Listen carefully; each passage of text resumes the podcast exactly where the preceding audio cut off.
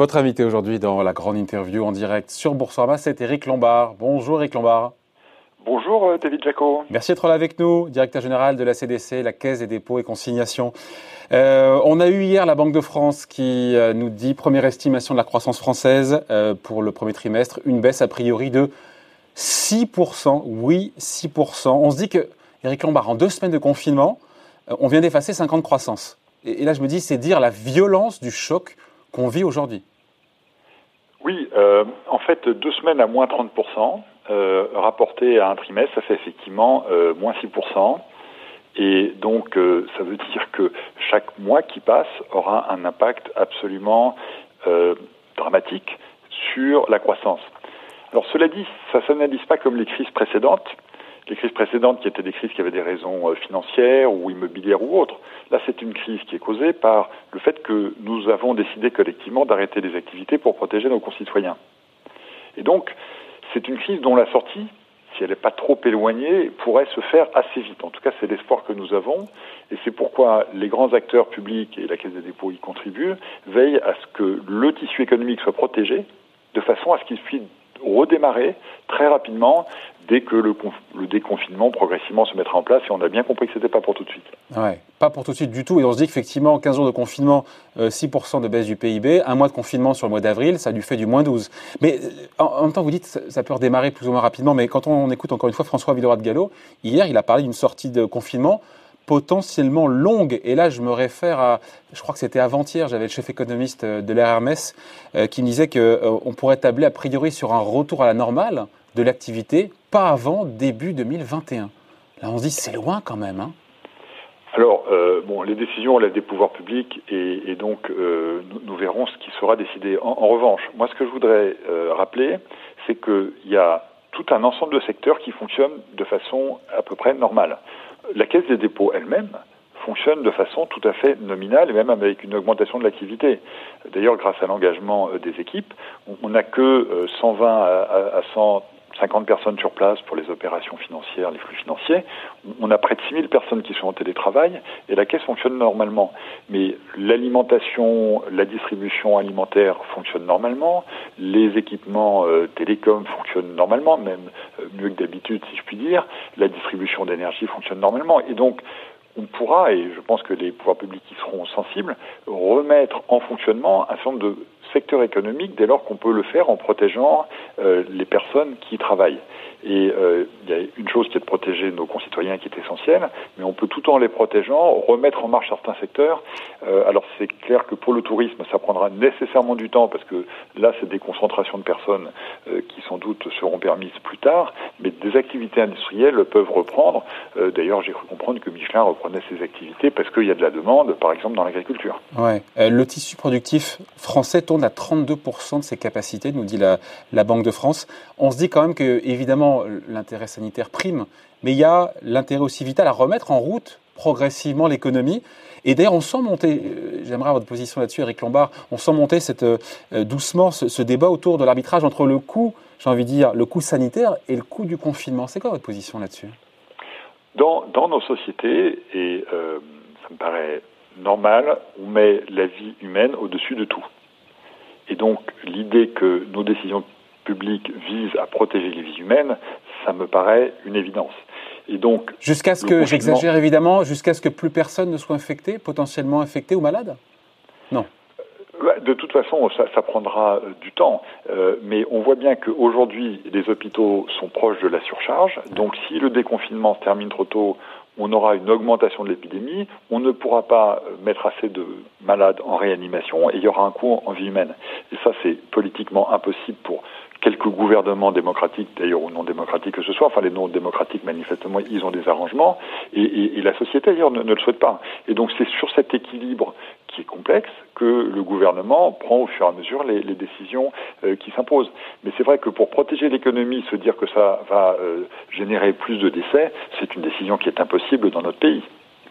Donc ça veut dire qu'on est vraiment dans le brouillard sur euh, notre capacité à redémarrer l'économie sans subir une potentielle deuxième vague de contamination on, est euh, dans euh, des informations qui arrivent petit à petit. Euh, d'abord, on constate, mais moi encore une fois, je ne suis pas un spécialiste de ces questions, un plateau, manifestement, hein, sur le nombre de personnes qui sont en réanimation. dès que le, Conseil scientifique a, donné quelques critères, dès que l'hôpital sera moins submergé on pourra avoir euh, des outils euh, de, contrôle pour savoir euh, qui est protégé, qui ne l'est pas, et en plus j'espère bientôt un traitement, on pourra petit à petit déconfiner, mais il faut s'habituer à vivre avec des incertitudes très larges, très grandes devant nous. Et, c'est vrai que les, erreurs euh, sont, euh, ont des conséquences graves. Regardez ce qui s'est passé à Singapour, qui a été mis en exemple et qui d'ailleurs a très bien géré le début de crise. Eh bien, en deuxième phase, il y a eu un retour de l'épidémie euh, qui les obligeait à passer à un confinement encore plus strict. Donc, c'est effectivement un risque qu'il faudrait éviter. Ça incite pas non plus l'optimisme, hein, le cas de Singapour. Il y a aussi des situations comme la situation allemande qui, pour le moment, est vraiment sous un contrôle euh, qui a l'air d'être assez rassurant, et puis euh, l'Espagne et l'Italie qui sont en train de s'en sortir. Donc euh, la, sortie, elle est, elle est, devant nous.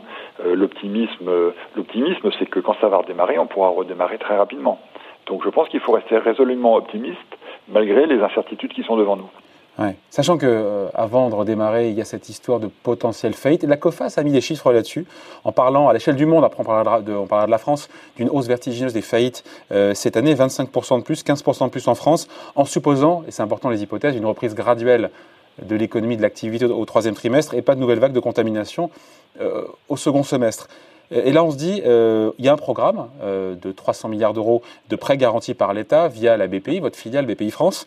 Euh, est-ce que tout ça, ça sera suffisant pour éviter les faillites en cascade? Parce que la COFAS nous dit 15% de plus en France. Ça fait quoi? Ça fait 10 000 de plus, non? On est à combien? On est à 50 000, j'ai pas le chiffre en tête, en rythme de croisière en France de faillite. 50 000, non, par an? Oui, je n'ai pas, pas, le chiffre en tête non plus. toute la politique qu'on mène avec le gouvernement vise à éviter cela le, plus possible.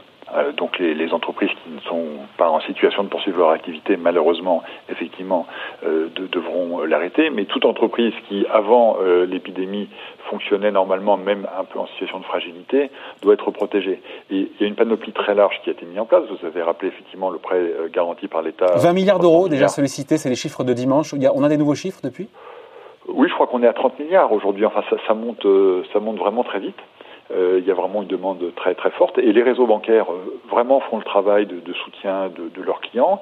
Pour les entreprises plus petites, euh, il y a le fonds de solidarité mis en place par le ministère des Finances, et là ce seront des subventions qui seront distribuées. Et qui ont été augmentées, hein, j'ai vu, vu l'info passer. Hein qui ont été augmentées et qui vont sans doute, le, le fonds sans doute va devoir être calibré pour pouvoir faire face parce que on, voit bien, encore une fois, il, est impératif que, l'économie traverse cette crise. Mais il y a les mesures de chômage partiel, évidemment, qui sont massives, mais qui permettent aux entreprises de garder le lien avec leurs collaborateurs qui euh, reviendront après. Il y a le report euh, des cotisations. Alors évidemment, ça n'est qu'un report, mais après, quand l'économie repartira, euh, tout ça pourra être étalé dans le Donc il y a un effort massif sur lequel l'impact budgétaire, pour le moment, n'est pas pris en compte comme un frein. Et je pense que c'est la bonne décision parce que ça coûterait beaucoup plus cher d'avoir de la casse dans les entreprises que de dépenser quelques milliards de plus de, dettes que nous gérerons. Euh, d'ailleurs, euh, on ne sait pas encore comment, mais qu'on gérera dans le temps. Oui. Euh, encore une fois, 300 milliards de prêts garantis par l'État, c'est énorme, 30 milliards déjà, déjà sollicités. Après, j'ai envie de dire, il y a la question de l'intendance. J'en parlais la semaine dernière avec le patron de la CPME. Mais bon, je pense que les choses sont un petit peu rentrées dans l'ordre. Est-ce que, est que les banques prêtent vraiment aux boîtes qui en ont le plus besoin? Est-ce qu'elles sont réactives? Est-ce qu'elles demandent des cautions oui, les, les, les, banques font le job. Le, prêt garanti par l'État, bah, par construction, il euh, n'y a, a, pas de, de, de, garantie à donner par, euh, par les bénéficiaires. Euh, sur, leurs clients, euh, les. Garantie, non, je pose la question du coup, pardon, parce que garantie à hauteur de 90%, et donc une caution sur les 10% restants, qui a pu être demandée ça et là. Dans la montée de terrain qu'on a pu avoir. C'est pas, pas l'esprit. C'est pas l'esprit. Maintenant, euh, les réseaux bancaires euh, sont, des réseaux vastes. Il peut y avoir des comportements particuliers dans, tel ou tel endroit. Mais moi, je voudrais vraiment. Enfin, tout, ce qu'on entend, c'est que vraiment les, banques font le travail et le font avec un sens de la solidarité et de l'intérêt général. La difficulté que nous avons collectivement, c'est sur les entreprises qui sont fragiles. Parce que ces entreprises qui pouvaient peiner à trouver des financements auparavant. Évidemment, la situation est plus compliquée maintenant. D'où le fonds de solidarité, mais on est très attentif à ce que tout ce tissu de très petites entreprises, d'artisans, et puis il y a aussi l'économie sociale et solidaire qui est très important dans notre pays, c'est pas loin de 10% de, de, l'activité, soit aussi protégé. Et, là-dessus, euh, il y a un engagement très fort des, régions que je salue, qui mettent en place des dispositifs qui ont un maillage très fin parce que tout ça est très capillaire. Il faut naturellement aller chercher ces entreprises, ces artisans dans les villes, dans les bourgs, et, donc il y, a, un travail très attentif qui doit être fait, et c'est là-dessus qu'il euh, y a une attention particulière des pouvoirs publics et, euh, de BPI France de son côté. Il ouais. faut référence, Eric Lombard, à, la crise de 2008 au, début. Euh, en, 2008, en 2008, la crise venait des banques, en l'occurrence des banques américaines, les subprimes. Celle que nous vivons aujourd'hui, on est à front renversé, remet les banques au cœur du système pour réalimenter, pour faire repartir et tenir bon le cap et repartir ensuite. C'est une forme d'opération, entre guillemets, pardon, réhabilitation pour les banques, non? Oh, les, banques euh, qui sont plus ou moins euh, populaires dans l'opinion publique jouent un rôle absolument essentiel. Hein, c'est comme la circulation du sang dans, dans l'organisme. C'est vrai qu'elles euh, avaient été un peu vilipendées alors que les banques françaises euh, avaient pas fait ces, ces, dérives qui ont conduit à la, à la crise de, de 2008-2009. Depuis, les banques ont été considérablement renforcées hein, par des règles prudentielles. Le, le, capital est plus abondant et donc les banques sont plus solides. Et d'ailleurs, euh, la crise est une crise économique, mais c'est pas une crise qui touche le système financier. Le système financier fonctionne de façon normale le système financier va bien. Certes, il va être un peu mis sous tension, mais, il n'y a pas de risque particulier sur notre système financier, ce qui effectivement est complètement différent de 2008. Une des difficultés de 2008, c'est que les banques étaient trop fragiles pour accompagner la reprise. Et, là, on n'aura pas cette question. Et, la Caisse des dépôts, naturellement, y contribuera euh, aussi euh, en accompagnement de nos partenaires, de, nos clients. Enfin, on on l'aura pas, Eric Lombard, euh, sauf s'il y a une cascade de faillite, évidemment, et le, le, les prêts garantis par l'État sont là pour y pallier. Euh, sauf s'il y a une série, parce qu'on voit que les banques sont sollicitées, mais peut-être potentiellement demain après-demain fragilisées s'il y avait plus de faillites que prévu. Vous me voyez venir oui, on ne devrait pas en arriver là quand, on regarde le, le quantum, hein, parce que les, les, les 300, d'abord les 300 milliards de prêts garantis par l'État, il y a 10% qui sont en risque pour les banques, ça représente 30 milliards, mais euh, il y a tout une série de bons risques sur lesquels euh, il n'y aura pas de, de coût pour, pour, les banques. Donc les banques ont tout à fait les moyens d'encaisser les conséquences de cela. Et encore une fois, ce qu'on vise, c'est euh, précisément à ce que le rythme des faillites n'augmente pas. Donc pour tout ce qui est grande entreprise, entreprise de taille intermédiaire, il y a un suivi individuel très attentif qui est fait, y compris avec euh, l'implication du ministère de l'économie et des finances. Et encore une fois, le domaine d'inquiétude, c'est le maillage territorial plus fin, avec des secteurs comme le tourisme qui, qui souffre de façon considérable, avec tout le secteur euh, artistique de la création qui euh, ne peut pas euh, aujourd'hui avoir, avoir de revenus. Et c'est sur ces segments-là qu'il que faut être vraiment très attentif. Ouais. Avec l'idée qu'il y a cette première vague de tsunami, cette crise sanitaire, euh, parce qu'il n'y a plus d'argent qui rentre dans les caisses de beaucoup d'entreprises. Mais après, si on se place dans l'après, parce qu'il faut se placer dans l'après quand ça va redémarrer, on se dit, mais euh, quand l'activité repartira plus ou moins doucement, euh, les boîtes seront plus endettées, notamment celles qui auront contracté des prêts. certains disent avec des fonds propres qui seront insuffisants. Pour réamorcer la pompe, il n'y a pas un sujet là aussi? Alors, euh, je partage tout à fait euh, cet avis, euh, mais il y, a, une des réponses à ça. la phase actuelle, c'est une question de cash, et donc il faut suivre les clients, suivre les institutions pour qu'elles traversent cette période. Et après, parce que le cash ne comble pas les pertes. Or, cette période va entraîner des pertes pour les entreprises, pour les établissements. Et donc après, il faudra réinjecter des fonds propres il faudra réinjecter des fonds propres pour renforcer ces entreprises et leur permettre d'investir, ce qui sera indispensable en, en, sortie de crise. Et donc, nous sommes en train d'armer tous les dispositifs permettant de diffuser des fonds propres dans l'économie. Alors, dans, dans, la sphère Caisse des dépôts, c'est d'abord le rôle de BPI France, qui euh, aura des moyens nouveaux pour euh, y contribuer plus puissamment. La Caisse pardon, des dépôts je coupe, fera... pardon, je coupe, ouais. mais quelle forme ça peut prendre? Parce que j'imagine dans le textile, quelqu'un qui doit, euh, pour la collection de l'hiver prochain et qui n'aura pas la trésorerie pour, euh, pour la payer, comment elle peut être aidée par BPI France? Eh bien, il euh, y, y, a toute une série de fonds qui ont été lancés par BPI France ces dernières années sur des thématiques diverses. Et ces fonds sont là pour injecter du capital dans des entreprises. Et euh, il n'y a pas de secteur qui soit moins important qu'un autre quand on parle de notre économie. Donc c'est à la fois la tech, c'est les startups, mais c'est aussi le textile, c'est l'agroalimentaire, c'est tous ces secteurs-là. Et c'est très important que ça passe par un maillage, encore une fois, capillaire, par des fonds qui ont accès à toutes les entreprises, y compris les entreprises de, petite taille. Et naturellement, les fonds régionaux vont jouer un rôle important, soit ceux qui sont déjà gérés par BPI France, soit ceux qui sont accompagnés par, par les régions. Et puis la caisse elle-même, avec ses actifs et ses fonds propres, va diffuser du capital dans notre économie. Et puis les grands acteurs institutionnels vont eux-mêmes y participer. Mais pardon, pour le commun des mortels, ça veut dire quoi injecter du capital dans une Je reprends ma petite boîte de textile là qui, qui a une collection l'hiver prochain et qui n'a pas la trésorerie pour la financer?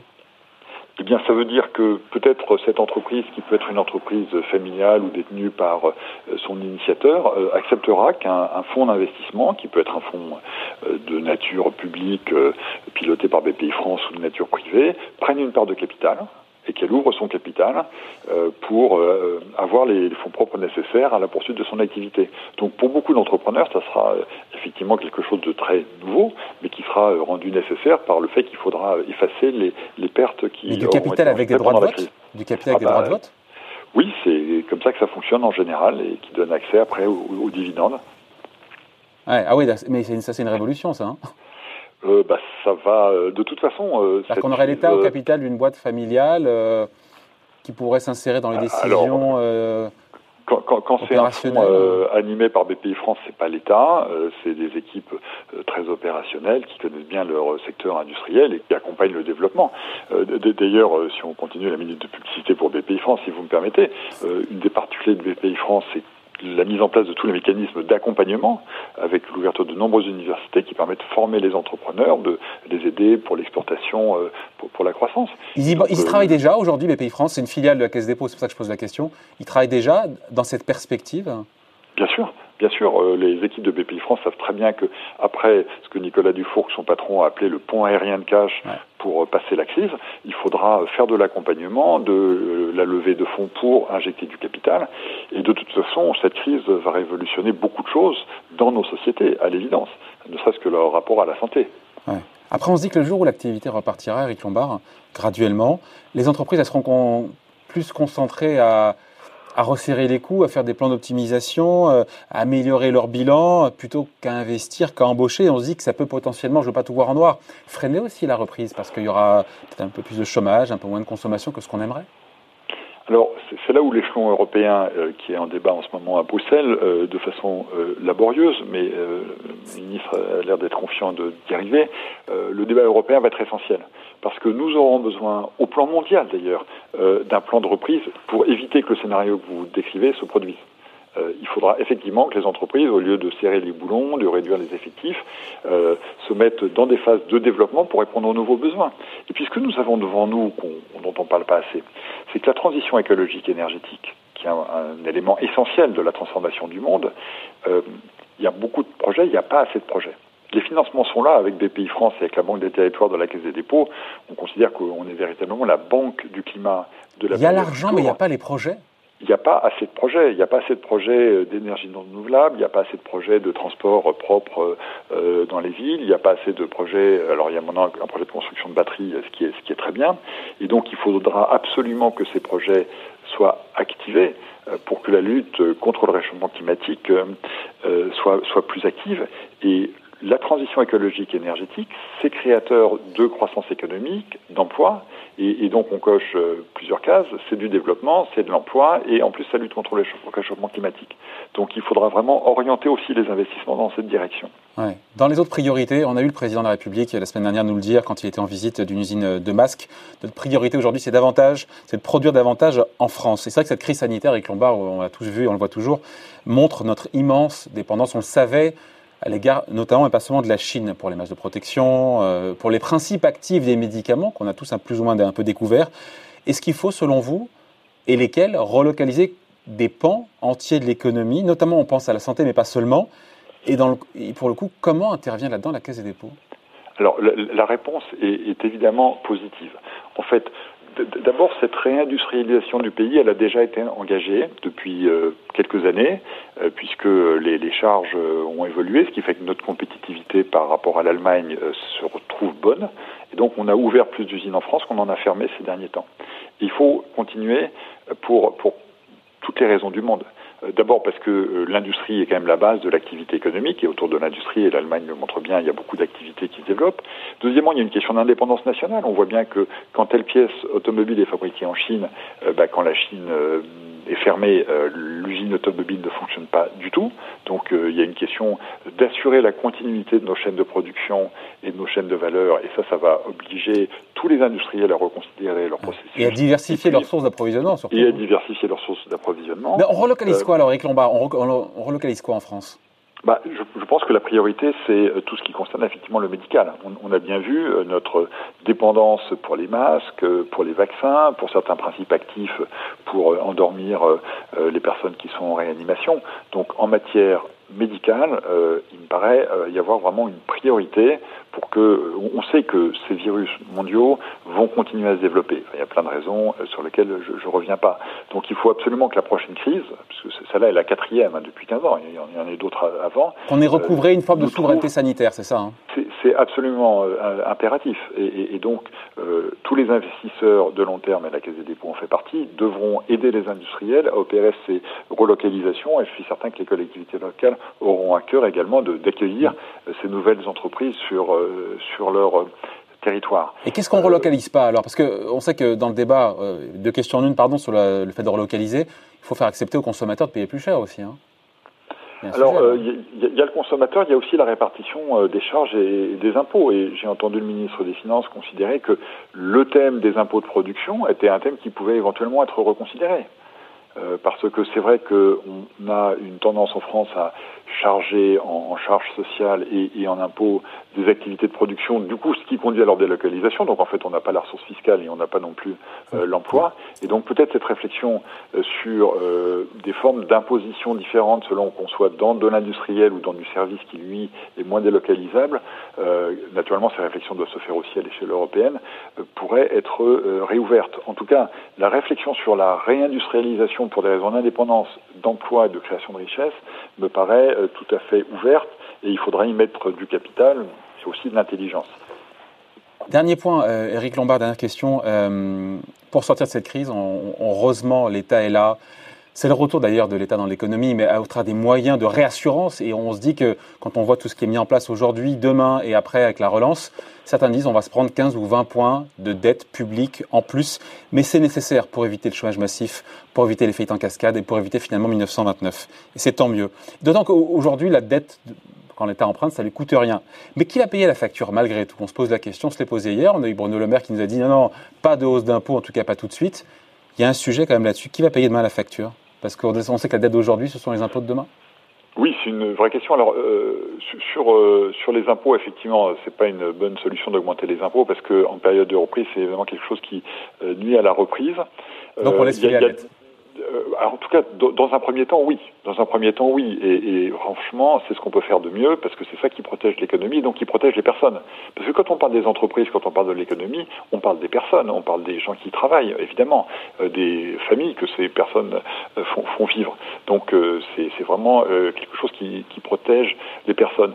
Dans la durée, nous avons notamment en France un sujet. C'est vrai que la dette publique a dérivé pour dépasser aujourd'hui 100% du PIB une façon de traiter cette question euh, est évidemment une vision européenne de, cette question des dettes.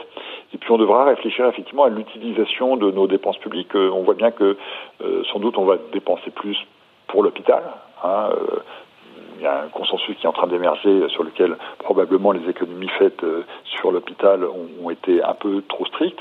Et donc si on dépense plus sur l'hôpital, plus sur la santé, où est-ce qu'on peut trouver des économies pour euh, réduire nos dépenses budgétaires? C'est la réponse? que aujourd'hui euh, il n'y a pas de réponse. Il y a des réflexions qui sont très préliminaires. Jean Tirole a fait un papier euh, passionnant, le prix Nobel d'économie, sur cette question, voilà où il, donne un certain nombre de pistes. Tout ça fait débat. Ce débat, il va se poursuivre. De toute façon, de façon générale, on a une réflexion sur l'après-crise, comment on sort de la crise en ayant une économie à la fois plus durable, j'en ai dit un mot, et plus inclusive. Euh, on, voit bien que dans nos économies, on le savait, mais on a besoin de tout le monde. Et donc, si on a besoin de tout le monde, sans doute faut-il que euh, la façon d'inclure l'ensemble des, personnes euh, soit réfléchie de façon nouvelle et, de façon plus équilibrée que ce que nous avons fait dans le passé. Dernière question en, 10 secondes. Je sais que la question est compliquée, mais vous, vous l'estimez à quand le retour normal de l'activité économique en France? Je sais que c'est compliqué comme question, hein, s'il fallait le dater. Oui, on n'a pas. Euh, c'est trop tôt pour dire parce que euh, aujourd'hui, on ne sait pas quand est-ce qu'on aura une décroissance du nombre de personnes qui sont en réanimation, et ça, c'est véritablement euh, un élément qui va être absolument pivot, même si quand on regarde attentivement les courbes, on voit bien qu'on est sur un plateau qui ne demande qu'à commencer à baisser. Donc, euh, donc le, confinement a produit ses effets, mais, mais c'est vraiment trop tôt pour savoir combien de temps il, va durer. Et il faut qu'on s'habitue à vivre avec ces incertitudes tout en ayant un esprit euh, positif et, et dynamique, et puis que surtout chacun continue à assurer euh, ses missions. Et, et, moi, je voudrais profiter de votre antenne pour rendre hommage à, toutes les personnes qui permettent à notre pays de fonctionner, non pas normalement, mais, mais malgré tout, de fonctionner. Voilà, merci d'avoir été avec nous en tout cas. Eric Lombard, directeur général de la Caisse des dépôts et consignation invité de la grande interview en direct sur Boursorama. Merci beaucoup, bonne journée à vous. Hein. Merci à vous, David Jaco. Au revoir. Au revoir.